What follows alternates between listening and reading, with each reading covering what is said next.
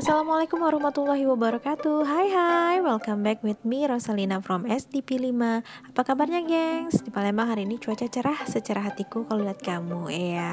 Well, hari ini gue akan mengutip kembali cerita-cerita inspirasi yang gue kutip dari 3 inspirator. Yang pertama Aji Santoso Putro with Mindfulness at Work, yang kedua Alexander Sriwijono dengan bahan bakar di balik kesuksesan, dan yang ketiga Sylvia Halim, Leading with Courage to Solving Problem. Oke, yang pertama gue akan mengutip Mindfulness at Work by Aji Santoso Putro, praktisi emotional healing dan mindfulness. Katanya Aji, beban kerjaan, kehidupan pribadi dan rumah tangga terkadang banyak memberikan tantangan yang membuat kita lelah dan stres. Hasilnya jadi gak produktif. Aji mengatakan bahwa stres itu datangnya dari pikiran dan dia akan selalu ada dalam diri kita. Kitalah yang menentukan dan punya kendali bagaimana kita melihat dan menerima segala pemikiran kita, termasuk pemikiran akan stres itu sendiri. So, peran mindfulness dalam karir sendiri itu yang pertama, modernitas melahirkan kompleksitas, membuat manusia menjadi bingung dan dihadapi dengan dua pilihan, menjadi apatis, masa bodoh, dan agresif memberontak. Mindfulness menjadi jalan tengah di mana bisa menjadi fleksibel, mengalir saja, karena mindfulness mengajak kita untuk menenangkan pikiran. Untuk sukses harus cepat, namun saking cepatnya membuat kita impulsif. Otomatis jika kondisi seperti ini, maka respon kita juga akan seperti ini. Menghadapi suasana yang tidak mengenakan, maka respon kita juga akan seperti itu. Mindfulness itu menjaga kewarasan. Ada jeda antara stimulus dan respon, dan manusia memiliki itu. Mindfulness membuat kita lebih kreatif, dapat memilih untuk tidak stres, untuk tidak marah, dapat memilih suasana kantor lebih adem. Mindfulness itu menjaga pikiran lebih luas dari sekedar meditasi, lebih kepada sadar diri.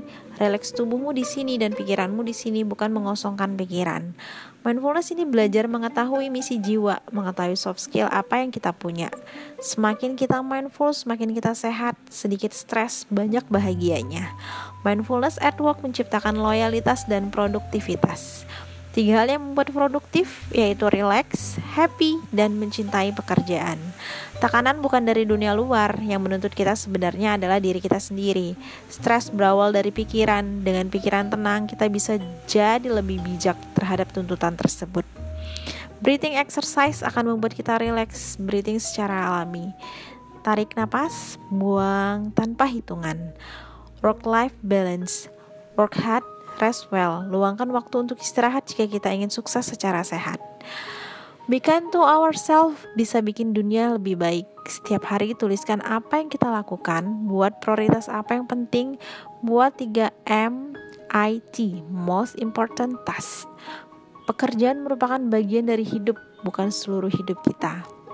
Kita harus mampu menyadari diri kalau kita lagi stres dan mau berupaya untuk mengolah stres tersebut. Ketika kita menerima stres dan sakit sepenuhnya, disitulah sebenarnya pemulihan terjadi. Kunci happiness at work adalah bersyukur, rasa syukur yang aktif, merasa berkecukupan, tapi tetap berkarya, niat yang baik dan logika yang sehat. Latihan mindful breathing, menyadari nafas, tak perlu menghitung, sadari ini hanya pikiran, bawa pikiran ke napas.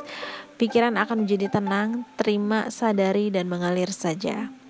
Next, ada kutipan dari Alexander Sriwijono, founder Daily Mining, yang ngebahas bahan bakar di balik kesuksesan, becoming an outlier. Inspirasi karir kaum milenial sekarang adalah bagaimana supaya bisa nikmatin hidup tanpa bergantung pada orang lain atau perusahaan. Menjalankan apa yang kita sukai, dinikmati dalam hidup, yang kemudian bisa menghasilkan uang. It's good. Masalah birokrasi adalah salah satu yang membuat kaum milenial say big no untuk jadi pekerja di sebuah perusahaan. Kesenjangan power antara atasan dan bawahan selalu dan ingin jadi instan. The perfectionist one seringkali adalah the unhappy one, karena yang dikejar adalah perfect, tapi gak pernah kelar-kelar, gak pernah puas. Perfectionist bisa diganti dengan optimal aja. Optimal merupakan mengupayakan dari yang mungkin. Carilah masukan yang membuat kita bisa create progress, bukan yang membuat kita senang. Di sini juga dikutip dari Jack Ma, You just have to add something on the shoulder of the giant. Kita gak usah meng-create giantnya, tapi menambahkan di atas pundak giantnya. Dari yang sudah ada, adakah yang bisa kita letakkan di atas bahu giant itu sehingga membuat berbeda? Deteksi masalah sebelum masalah itu terjadi. Cara mendeteksi kalau dalam diri kita ada masalah. Yang pertama, kita nggak akan tahu diri kita ada salah apabila kita terus berlari kencang tanpa duduk dan berpikir. 2, sering-sering bertanya. Apapun yang kita lakukan, kita harus bertanya dulu. What do you really want to do actually? Jadi kita tahu the reason why-nya apa. How am I spending my time? Dari pertanyaan ini kita bisa tahu kalau hari ini kita create sesuatu yang meaningful dan progress for ourselves enggak. Yang ketiga, does my day reflect who I truly am? Hari ini gue udah merefleksikan diri gue belum ya? Dan yang paling mendasar dari kita berproses menjadi lebih keren, menjadi outliers adalah karakter engine dan thinking engine. Ada juga sih racun pekerjaan yang bisa harus kita hindari. Yang pertama, expectation. Ketika ekspektasi tidak sesuai dengan harapan dan kita pun jadi kecewa. Yang kedua, assumption. Asumsi membuat kita hidup di kehaluan. Yang ketiga, attachment. Kemelekatan. Gak bisa hidup tanpa dia. Oh, itu juga terjadi ya. Kesempatan yang bisa membantu kita mengembangkan karir. Yang pertama itu networking. Pada saat kita ketemu orang mempunyai cerita masing-masing membuat kita nyambung. Kegagalan. Pada saat ada kegagalan membuat kita berpikir agar tidak terjadi lagi. Yang ketiga itu helping others. Lebih banyak opportunity yang terbuka jika kita membantu orang lain. Orang yang negatif akan blending the situation, tapi orang yang positif akan melihat opportunity apa yang bisa diambil. Resources yang kita investasikan untuk memperkuat karir yaitu yang pertama kesehatan, tambah wawasan dan network. Ada 2 tipe human. Yang pertama human doing, yang penting kerjaan selesai. Yang kedua human being, adalah targetnya. Ada added value, ada kontribusi yang dia bisa kasih tapi dampaknya sangat terasa. Ada juga peran bookmark dan streetmark dalam karir. Bookmark sangat mengandalkan Google, sementara streetmark lebih mengandalkan jalan pintas yang bahkan dia bisa bilang Waze-nya salah nih.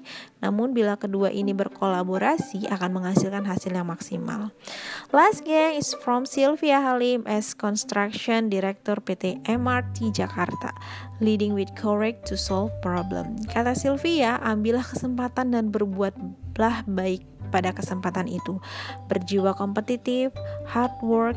Karena jika kamu tidak seperti itu, kamu akan ketinggalan. Dengan hard work, kamu dapat mencapai yang kamu inginkan. Ada 2 cara membangun kompetensi. Yang pertama, nothing to lose. Yang kedua, belajar di kegagalan. Membangun teamwork itu juga penting. Yang pertama, mendengarkan masukan dari tim, mengambil keputusan berdasarkan hasil bersama.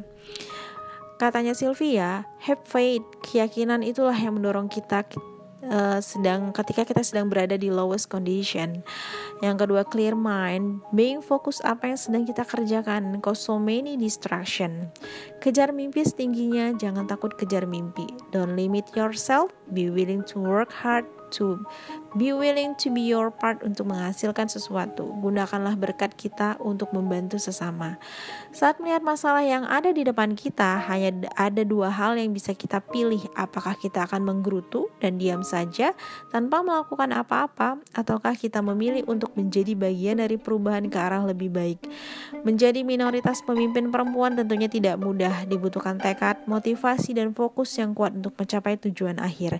Dan di saat kita menyadari dari tujuan akhir itu membawa manfaat bagi orang, disitulah kita menyadari makna kehidupan manusia yang utama yaitu memberi dan melayani sesama. Sekian dari gue guys, jangan lupa bahagia, sampai ketemu di episode berikutnya, bye bye.